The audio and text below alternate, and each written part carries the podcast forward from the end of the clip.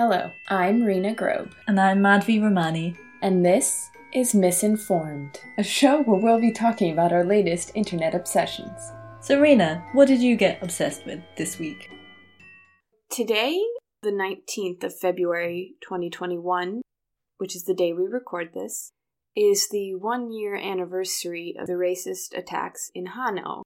If you're not in Germany and you haven't heard about this, on the 19th of February 2020, a man attacked two shisha bars in a city called Hanau and killed nine people and injured several more.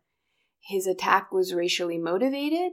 In fact, three months earlier, he had published a super racist manifesto, and I believe he had also sent it to the authorities, and nothing was done about him. In fact, he also legally owned several firearms. Even though he publicly published racist manifesto, he was allowed to keep those firearms.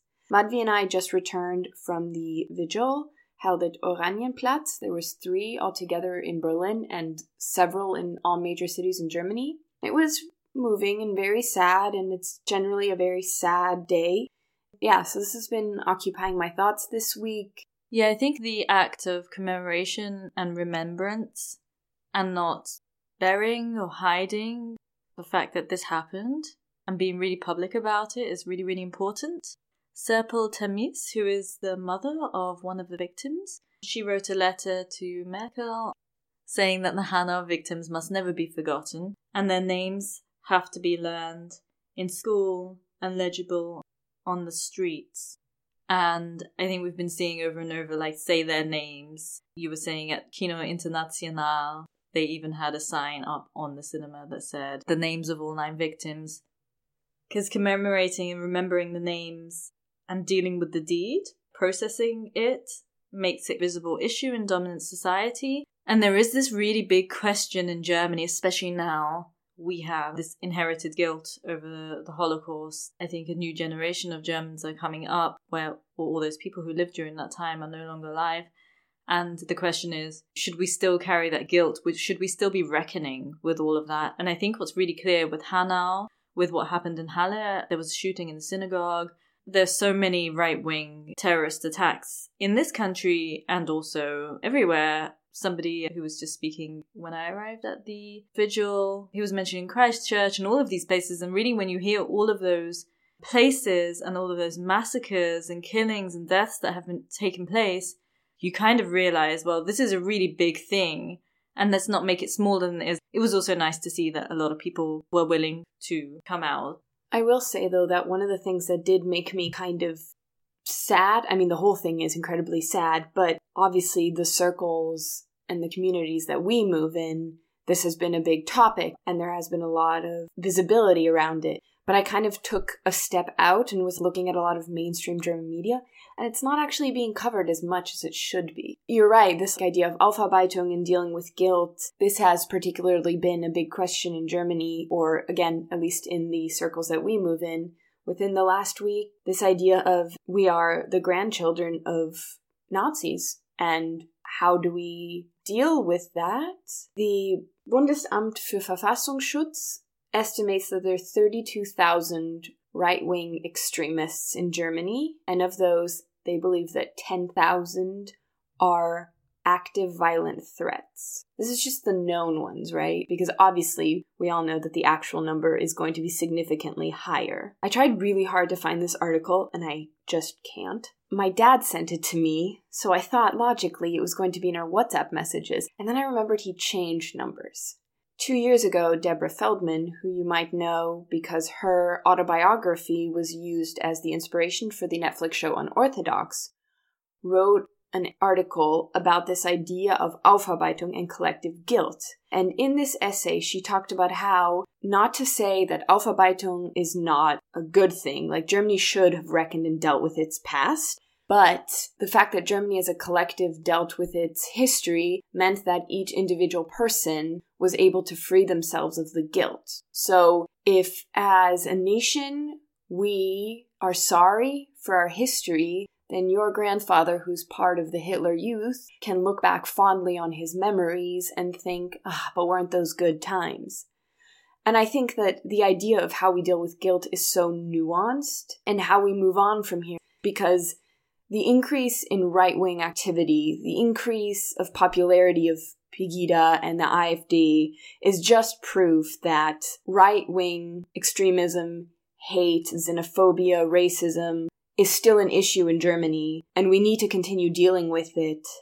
I read another really interesting viewpoint on that by the writer Yascha Mounk, and he wrote a book called Stranger in My Own Country A Jewish Family in Modern Germany and he grew up in Germany. And he offers his theory about identity and says that people understand themselves and others through their genetic ties to history's victims and oppressors. And what he says is if you are therefore German, your personal reaction to this inherited history can be one of hostility or resentment or embarrassment, or you overdo it the other way. And there's a wide range of emotional responses to this. So when he grew up in Germany, he always felt kind of othered because of this concept or this feeling of collective national guilt.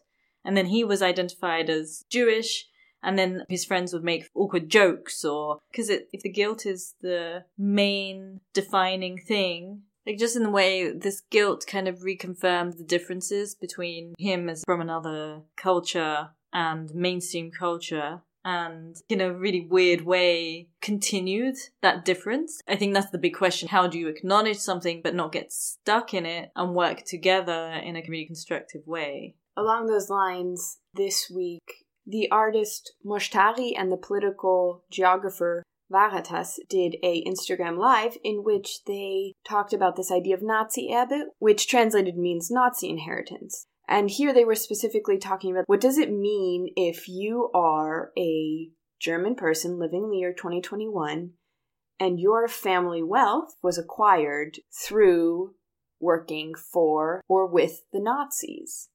And for a lot of prominent German families, this is the case. Here specifically, they talk about Emilia von Senger, who is the owner of the She Said bookstore, which just opened near Hermannplatz, as well as the art collector and socialite Julia Stoschek, who has multiple galleries throughout the city, and many other. I mean, there are so many examples of this. It's not just these two. If you think of Mercedes, BMW, Henke, basically any company that has been around in Germany for more than 100 years in some way has 100% been implicated and gained wealth through the Holocaust. But they were alluding specifically Julia Stoschek and her family. Her dad hired a historian to basically rewrite the family history. So he used company money, the company that they own during the Holocaust. And in this biography, they downplayed their involvement with the Nazi party. Also, the von Senger family made all of their money during the Holocaust, and Emily von Senger reacted in a very transparent and open way. She didn't deny anything. She posted a statement saying, Yeah, this is correct. My family, my grandfather, were Nazis. She linked to articles in Wikipedia detailing exactly what her family did. She didn't deny it in any way. And she also transparently talked about where the money from the bookstore comes from, how she financed it, and everything. And I think that this kind of transparency is really, really important because it's not her fault, but it is our responsibility. We do have to talk about it and acknowledge it. Yeah, agreed in a lot of these companies that you just mentioned, these old German companies, I've always found it quite funny because they always go to the about page or the history page. Oh, we're 100 years old or 200 years old, but there's always a massive gap between 1933 and 1945. Like just nothing, nothing on the timeline there. Yeah, like you say, all industrial, the big companies, and a lot of prominent families, of course, they've really made their fortunes during this time by cooperating with the Nazis. I remember when the big Holocaust memorial was being built here in Berlin. It's a series of blocks, and it's a big maze of these concrete blocks, and they had to cover it with a particular chemical so that nobody could graffiti over it. They got a company, German company, just to supply this chemical, and then there was a big scandal because then it came out, of course, that this company had benefited from the Holocaust and the Nazis. I think in the end they managed some sort of resolution where they just did it for free. But You almost can't escape this in Germany, and I think you're right. Transparency and openness, just a real willingness to be like, yeah, this is it instead of bearing it because it's really dangerous to say we don't have a problem. I think the right wing extremist problem is really downplayed in Germany, like you were saying with media. And when I was researching this, I actually read about the NSU murders. So, for those of you who don't know, the NSU murders were a series of xenophobic murders that happened between 2000 and 2007. Altogether, 10 people were murdered and one was wounded, and the primary targets were Turkish people and just like doner kebab vendors, greengrocers. But the media and the police called it just such a derogatory. They used to call them the kebab murders. Disgusting. And then also, the police kept on for years and years and years, thought that they were related to these uh, clans or like ethnic violence or gangs and they kept on harassing all the family members who were victims because they were convinced that they were perpetrated by other Turkish people. And the police were accused many times by the Turkish population of racism. They denied it, denied it, denied it. And oh, all of a sudden it turned out that actually it was right extremists. And both the media and the police, you could see in the entire structure of country and Bavaria and everything, that there was this inherent racism and complete denial of the fact that racism. Similarly, over the summer, down in Neukölln, cars kept being set on fire on Sonnenallee, and these fires would spread over to restaurants and establishments, mostly that belong to people of Turkish descent. It's continuing this hate and far right terror. And it wasn't reported in the news at all. I was at home and at my parents' house over the summer, and if it wasn't for social media and Instagram, I would not have heard of these at all. And that's shameful. One of the people who spoke today just pointed out something that's just so important is like those fires in Neukölln are also related to the fires in Lesbos and are also related to acts like this in Hanau. It's all different levels of racism and it's the same problem and we should be really actively fighting it all. So the police just keep claiming they're one off cases. Like there is this complete refusal to acknowledge that all these things are linked. Just this week, the CDU released a short campaign video, 12 seconds long, in which they basically said, We're here to make sure that these clans don't drive Ferraris anymore. And you saw a man in a Ferrari. And then the voiceover goes on to say, but now we're driving Mercedes, and in that moment, a Mercedes police van drives by. And as people on the internet have been quick to point out, they're like, oh, these clans? And then there were comparison pictures of Hitler and the Nazis driving around in the Mercedes because Mercedes supplied them with their cars. For those of you not in Germany, the term clans here is used specifically for Middle Eastern gangs in Germany. Mm-hmm. I'm not sure why, but it, clan specifically refers to them. And I think we've had a load of media like 4Blocks and stuff that makes you think that most of Germany's crimes come from these Middle Eastern clans. But in fact, I read in the Handelsblatt that only 2% of Berlin's organized crime is actually committed by such clans. So it ignores all of the white organized crime that is happening. Berlin is a money laundering, or Germany is a money laundering place. There's a lot of Russian money here, there's a lot of Italian money, but all we focus on is the Arabs. In 2019 alone, the police in Berlin did 382 raids in Neukölln to battle clan violence. That's more than one raid per day. And if you live in Berlin and you have seen these raids, they show up like they're going to some sort of a battlefield, a war. It's mind blowing. There's a really great short reportage done by the ZDF about the fight against these clans in quotation marks in which they speak to a waitress who used to work in one of these shisha bars. They speak to this owner of a shisha bar who says that about once every 3 weeks they raid his place. Obviously he's innocent. And he said there's nothing illegal happening in my establishment. I pay everyone, I follow all of the guidelines, and yet every three weeks they burst in here with machine guns and search my entire place. And he says that when they leave, they pat him on the back and say, Oh, you're, you know, everything you're doing is legal. Keep going. Three weeks later, they're back. And he mentions how his neighbors look at him now like he's, he says this, like he's Pablo Escobar when he's not doing anything wrong. And it's just contributing to this terrible stereotyping and xenophobia.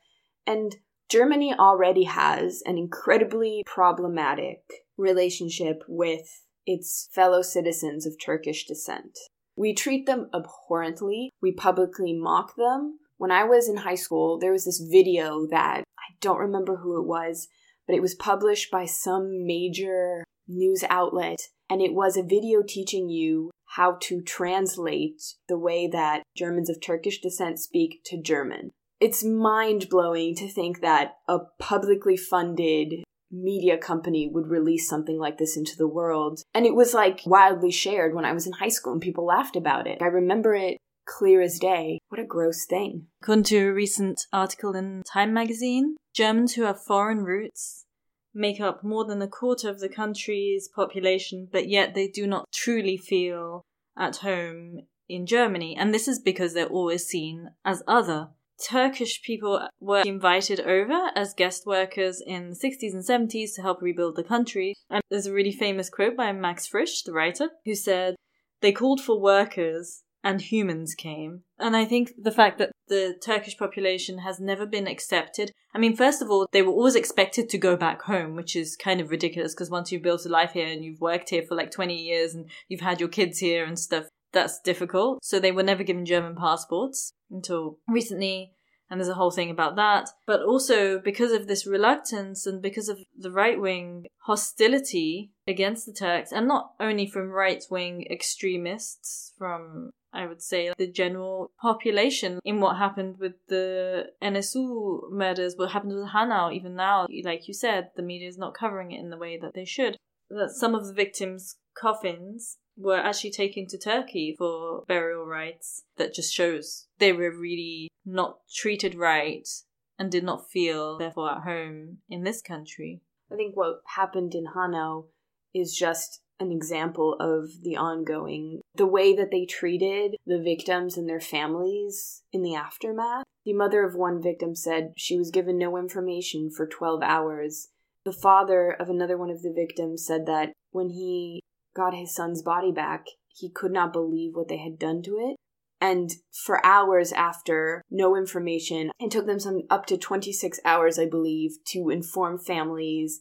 Yeah, exactly. There was also something about the father of the shooter, who was also right wing, reclaimed the weapons of his son, and after the fact, really recently made again some very right wing extremist statements saying that his son was a victim and the police did not communicate this with the victims' families. The victims' families again set up a vigil outside father's house. Like it seems like the police are really not on their side and do have a sympathy for the perpetrators of these crimes. Absolutely. Just over the summer, a journalist of Turkish descent, her address was leaked to right wing extremists, and they traced back to the source, it was a police computer. And, you know, we had that entire scandal over the summer where our interior minister, Seehofer, went after a journalist for writing a satirical newspaper article in which they addressed the issue of the police and right wing extremism.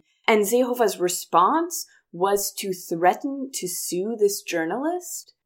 And then it was suggested that they launch a study into whether or not right wing extremism is a problem within the police. And he objected it and fought against it, and petitions were signed. And just this idea that the interior minister is so dedicated to preserving this bizarre German whiteness to such an extent that he feels the need to threaten to sue a journalist. I think this is really linked to a personal, emotional inability to really be honest and take a good hard look at yourself, your society. I mean, I no society is perfect, no culture is perfect. And as a former colonial country, as a country that is responsible for the Holocaust, of course, there's going to be remnants of this history still prevalent in our society today. but denying it, trying to make excuses, trying to look the other direction, it doesn't make things go away. But we have to own up and publicly have another conversation around it because we are the generation that is two generations now removed from it. So our stance on it, our take on it is significantly different than our parents or our grandparents. But the ramification of our history is still felt today, and we need to address it and deal with it in a very public way. Because honestly, not that much has changed. The same families, the same money, the same people who were prevalent back then are still running our societies nowadays. If you just look at the AfD, some of their key people, amongst them Beatrix von Storch, prevalent Nazi family. Nothing's changed. I find it fascinating that a lot of people are like, Germans dealt with their guilt, they dealt with all those people, and they really didn't because when you read Hannah Arendt's The Banality of Evil, and then she goes into like, who was really brought to justice, it was like five people. That's like, I'm being facetious. It was not that many people. Everyone, they had to continue with the machine that was on it. And I think you mentioned Feldman and her opinion on this. There is something to it. Yeah, this collective, oh, we just feel guilty about really stopped people from really reckoning on the individual basis. In Germany in the 70s and 80s, there was really a vocal group of German intellectuals who were calling for a kind of end to this collective guilt, almost sort of statute of limitations on moral responsibility. You can't change the past, and so maybe the way that we deal with the past needs to change because I think that the type of guilt that people are feeling now is different than the type of guilt that people who did the Aufarbeitung we're feeling. So I think that to continue to deal with the guilt in the same way is the wrong approach.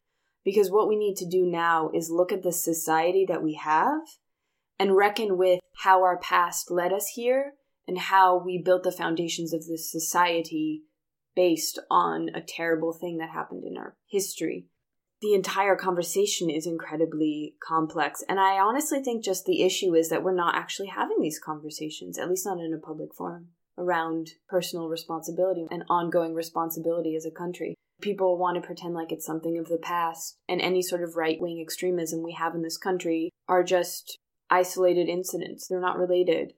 And there are 32,000 members of the AfD and it's one of the biggest parties in Germany right now, one of the most successful, and it's growing. And according to the Federal Criminal Police Office, which is Germany's equivalent of the FBI, there's been a fivefold increase in the number of dangerous far right extremists in the country since 2012. So it is actually a really serious problem that we should be looking at in a really serious way. We would like to end this episode by saying the names of the victims of the attacks in Hanau. Gökhan Gültekin. Sedat Gürbüz. Said Nesar Hashemi. Mercedes Kierpacz. Hamza Kurtovic. Vili Viorel Paun. Fatih Saraçoğlu. Ferhat Unvar. Kaloyan Velkov. Thank you for listening. Until next time, goodbye. If you like this podcast, please subscribe and share it with your friends. And if you like, you can share your internet obsessions with us. Tweet us at the underscore miss underscore informed or follow us on Instagram at the underscore miss underscore informed. You can also send us an email at misinformed.podcast at gmail.com. You can also listen and subscribe via YouTube. For news about the show or upcoming events, and links to all our sources, references, and other geeky inspiration, subscribe to our newsletter. You can find the link via our Instagram. We are an independent, non-profit podcast. If you would like to show us some love, you can make a one-off donation via our SoundCloud or support us on Patreon at patreon.com slash misinformed. Thank you for listening. Until next time, goodbye.